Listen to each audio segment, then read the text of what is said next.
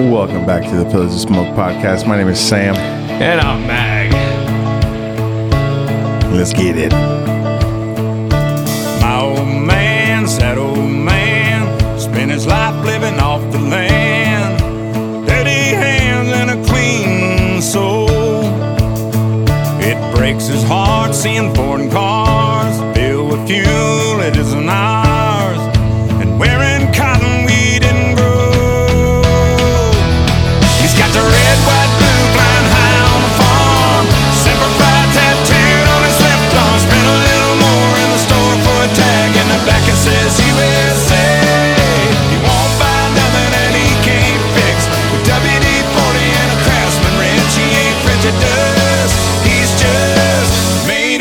America.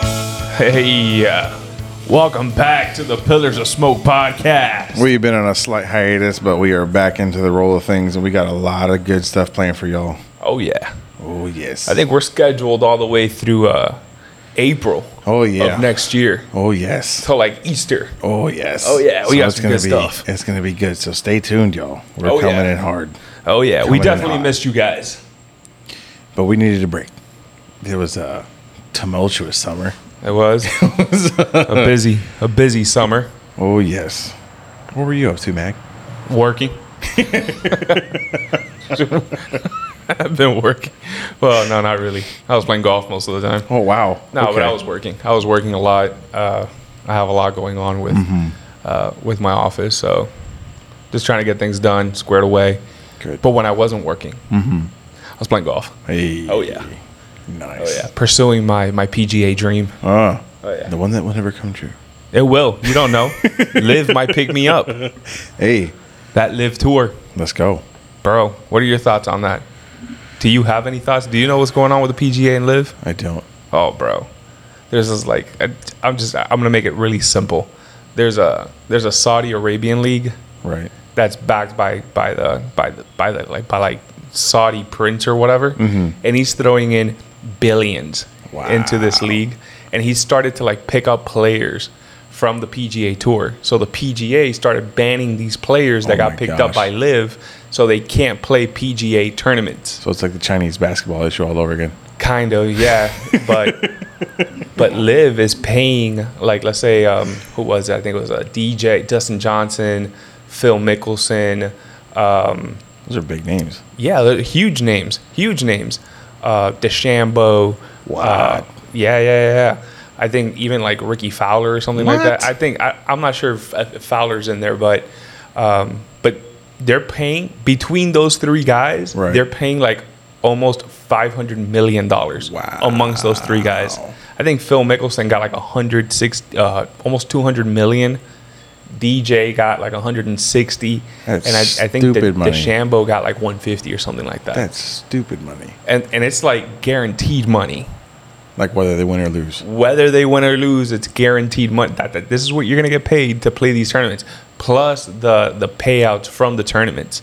They and endorsement supersede. deals and everything else. And Yeah. So, um, I think I saw not too long ago a little article came out on the difference in revenue. So the Saudi dude has put in nine hundred sixty million dollars or something like that what? um, into Good into the Lord. league, and then the PGA.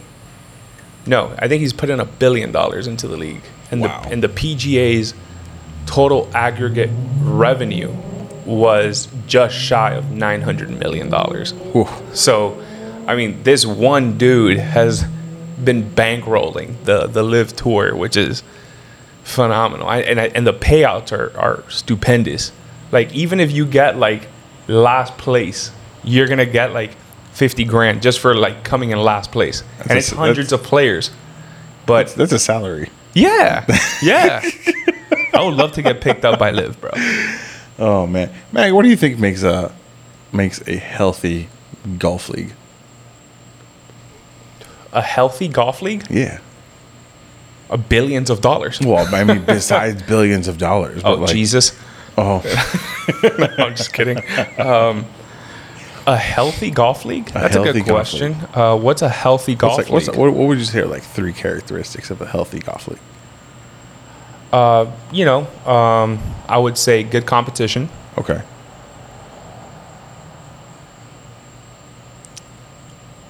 Yeah, good competition. Um, I would probably also throw in there Competition- incentive Competition? Do you mean by like the players, that they have yeah, coming good in? good quality players Okay. uh, for the tournament, like very competitive. Good amount of incentive for the players to be con- competitive, so make it worth their while. Right. And then finally, I think that um, a good fan base Hmm. would be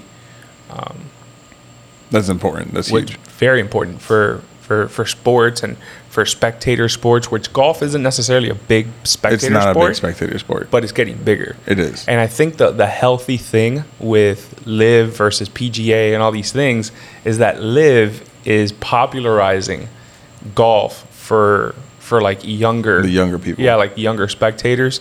It's making it very uh, I don't know, very fun. Hmm. So that's what I think. But I, those are my three. Um, those are my three thoughts on what makes a good uh, a good golf. Hmm. Um, I don't know much about golf, so I can't.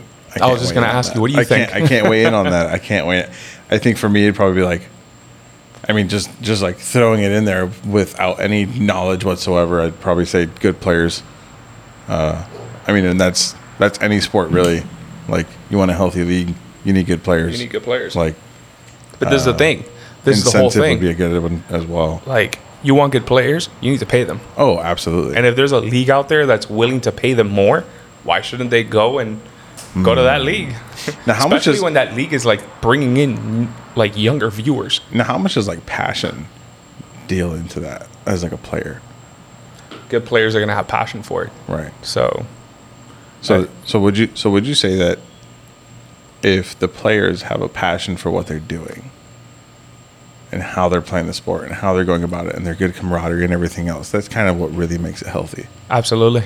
Oof. I think good, uh, but that again, that that comes in with um, the quality of the player. right. If the quality of the player, if a good player is completely and wholly committed to, um, to his, this is his career. This Yeah. is what they live off of. Right. If they're fully committed to it, they're going to be very passionate about it. They're going to pursue it as hard as possible. They're just going to devote all of their time, energy to to maximizing their time, um, uh, maximizing their game, focusing on on the weaknesses of their game, and, and and just getting to that level of of good competition and being competitive within their within their sphere of influence and within within uh, the other the other competitors around them. Right. That's those are my thoughts. But Now now now here's a good segue into our topic. oh yeah, And uh hope you guys stick around for this one because this is going to be a really good topic that we're going to be covering over the next few weeks.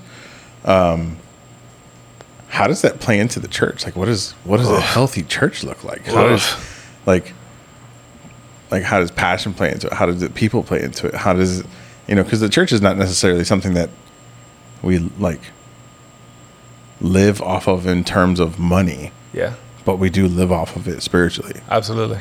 So, Absolutely. like, what would you say makes a healthy church? What are your Man. three characteristics of a healthy church? I can give you nine. No, I'm just Ah. kidding. Ugh, Hint. Hey, hint Easter egg. so, you know, I if you were to ask me, and you are asking me, um, good characteristics or characteristics characteristics of a good healthy church. Without knowing what I know, I would say um, there has to be, bar none, there has to be good Bible teaching. Oh, absolutely. One hundred percent. Secondly, there has there have to be Christians within this church that are um, that are pursuing Jesus thoroughly, and that's the key word. They are thoroughly and intentionally pursuing Jesus. And then finally, I would probably say that the leadership of the church should be or has to be um, also pursuing Jesus um, passionately. But that that kind of like ties into into the second one. Right. I would probably say with you know with tying those two together, um, a third one uh, would probably be um, off the top of my head.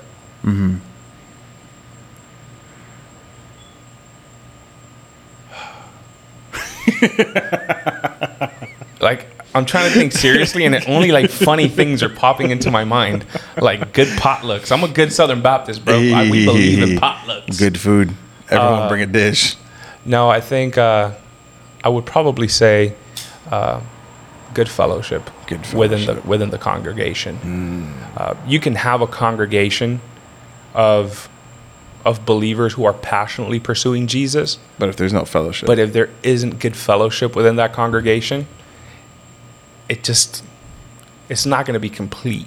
If, if that makes sense. yes, absolutely. So those think- those are three important. Uh, I think I think I would agree with you that on that solid Bible teaching, Mm-hmm.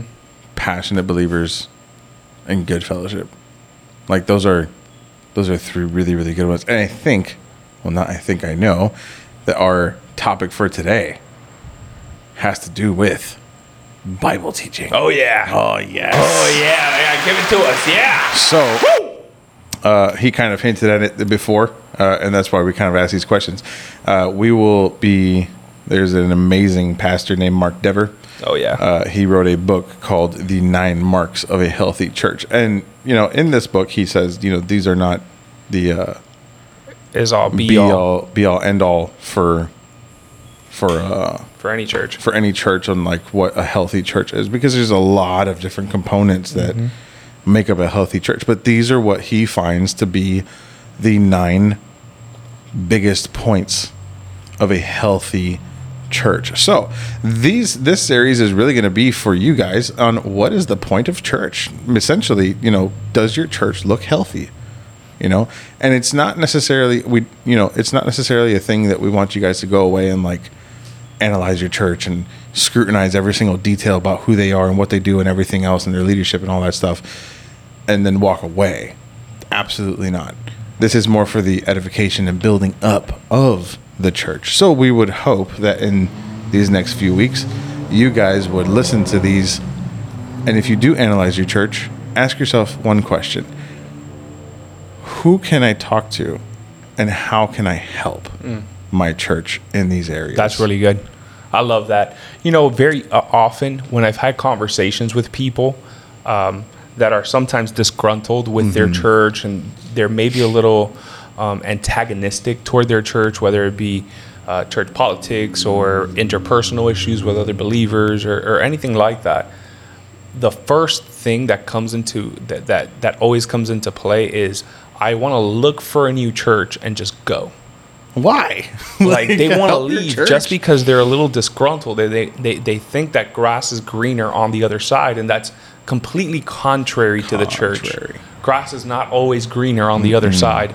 Um, but then, secondly, that's always what I follow up with. Like when I when I have conversations with these people, I'm like, why do you want to leave?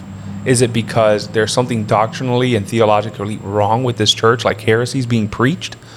No, but the pastor said this and he told me that and I had an argument with this member and it's just it's just weird. Mm-hmm. So what happens there is we don't learn as Christians to deal with problems and issues within the church in a godly way. Mm. We believe that running away from the issues is the answer um, and we mask that with oh i just want to go to a godlier place. I want to go to a place that worships better. I want to go to a place with better music or better musical experience better preaching. And we mask it with a whole bunch of things but deep down internally we don't want to deal with the issues at hand in a godly way. Do um, uh, you know resolve the issues in a way that that is appropriate with scripture. Give show forgiveness and grace in certain areas where we know we have to. And then lastly, what happens a lot is that by leaving your church just because you're slightly disgruntled or something happened, you are belittling the power of God in not only conflict re- resolution, but allowing you and other people to step into things hmm. in faith. So if there's a big gap or a big issue within your church, like you said, is that something that you can help resolve? Is that, is that a mm-hmm. role that you can step into? Is that a, is there someone there that you can disciple? And then you know it, you don't know what the Lord can do with that. Absolutely. Man, this is going to be a good series. Mm. This is going to be a really good one. So, what's the point of church? First nine, first mark of a healthy church that Mark Dever points out. And I will absolutely wholeheartedly agree with him in this. And I will die on that hill. Expositional preaching. One hundred percent. The first All mark of a healthy church is what does their preaching look like? What are they teaching you? Yeah. What on a Sunday when you go in, is it all fluff and good-hearted messages, or is it actually Scripture convicting you? Uh, and I, I, and you know, I love what he puts here, and I would encourage every single person to go read this book. Um, but he kind of highlights four things that uh, the Word of God does within expositional preaching. Uh, it's just bringing life into the church, uh, the role of God's word in preaching itself, the word of God's, the role of God's word in sanctifying the church, Yep. and then the role of the preacher of God's word. That's huge, huge, huge, huge marks. So I think uh, one of the one of like the key things that he says here, and I'm just gonna uh, quote it directly. Uh, he says, "What really makes a good church? How you would be amazed at how widely the answers vary. They range from friendliness to financial planning to pristine bathrooms to pleasant surroundings to vibrant music to being sensitive to visitors to plentiful parking to exciting children's programs to elaborate Sunday school options to the right." To the right computer software, to clear signage, to homogenous congregations. And then he just kind of ends it with all of this falls into place Yep. with expositional preaching at the helm. Absolutely. So if I look at expositional preaching, Mag, tell us what are like the two main types of preaching? Okay, so We have expositional. What's the mm-hmm. other? topical. So, expositional preaching, or let's start with topical. Mm-hmm. Topical preaching is, to put it in layman's terms, it's mid. It just doesn't hit, bro. It just doesn't hit as it doesn't hit Oh, as man. hard. It's not That's as true. good. It's not. It's not as good. It doesn't hit as hard. It's not convicting. It doesn't. It doesn't extract from scripture. It extracts from people's sinful nature and tries to put a band-aid over it with scripture. Mm-hmm. I don't know if that made sense, but So so here Dever says a topical sermon. Uh, a topical sermon, still a topical sermon. Um, he says because the preacher knows what he wants to say, and he is going to he is going into the Bible to see what he can find to say about it. yeah, which is Whoa. which is which is crazy because it's not necessarily what what the Lord intended. Now, are there topics in Scripture Absolutely. that are very good for a congregation to hear that should be preached? Absolutely, one hundred percent. But if every single Sunday's message, if every series is based on a topic, rather than the absolute word of God and going through it mm-hmm. systematically according to how the Lord wrote it, mm-hmm. then bro, you're what's happening here is you're belittling God's word. Mm. You're you're reducing it to solving your problems rather than sanctifying an individual from a sinful nature to the image of Christ. Hmm. God's word is designed to change you from the inside out, not to put a Absolutely. band-aid, not to put a bandage over over our sinful nature, hmm. which that bandage is eventually going to fall off. Right. So topical preaching, even though, you know, it's not my favorite, I've heard some topical messages, bro, that absolutely slap. Oh, I mean, sure. they're fire. But They're still topical. they're very there's very it's far in between. Right. And then Few in between. and then the issue also with topical preaching is, you know, you have the difference between eisegesis and exegesis. Ah, absolutely. and where exegesis is like like that clear, deep, Thought out. thought out interpretation of scripture. Mm-hmm. And eisegesis, you're just throw in your own thoughts and ideas into what a passage says. Exactly. So it's like with a lot of topical preaching, the issue that you come encounter with is best one, Philippians four thirteen. oh gosh. I can do all things through Christ who strengthens me. Oh man, how I have heard that used so many times No, and what out I- of context. Me personally, what I love to do is whenever I hear that, it's okay. Read the verse right before that. Mm-hmm. Re- just the verse right before that. I have learned to be content in every circumstance because I can do all things through Christ who strengthens me. Bro. Like in all and that's a circumstances i've had i've had me- i've had much and i've had i've had plenty and i've had little i've learned to be content in all Mm-hmm. circumstances so that's that's a great example of of eisegesis and exegesis it's it's a pastor basically being thrown into his office Mm-hmm. And all he has is the word of god. Get into it. Study it. Let it transform you. Let Mm-hmm. it change you. I, I know that uh, for a lot of people out there for a lot of worship leaders out there michael w. Smith has a great quote and it's you can't lead someone to a worshipful place that you haven't been to. Same thing translates to a pastor. Absolutely. you cannot lead a congregation in the intricacies and the depths of the Word of God if you haven't been there 1st mm-hmm. You can't. It absolutely. You, you absolutely cannot do that. No, you can't. For for, and I know there's few pastors out there, but some of them might be wrestling with a passage for two or three days and think that's enough. Yeah. It's absolutely not enough No. two or three days of wrestling with a passage when you know you got to preach on Sunday morning is not enough. Spend, bro, spend some time in that passage. Spend some time in, in, in that prayer room. Mm-hmm. Get on your knees and ask the Lord and for the Holy Spirit to clarify the words of God for you because it's the very word of God. Yeah. It's the only way to do it. So eisegesis is it, it was, you know, when we when we try to interpret God's word through our own presuppositions. Exegesis is explaining God's word using God's word. Right. It's actually just it, you're, you're you're reading the passage for the passage, and the theme that comes out of that passage is what you use to preach. Absolutely. And it's I I, I I like what Dever says here in the in this chapter where he says um, a preacher who only does topical sermons is stifling, hindering the growth of his congregation. Yep. He's hindering the growth of his congregation because the congregation is only ever going to grow to the level of the preacher and not to the level that God wants them mm. to grow to because he is no longer using the word of God to preach. And that's that's that role in, in sanctifying. That's the role in sanctifying. That's what expositional preaching is doing. It's taking the word of God and putting Pushing it in it. and, and pushing it upon people.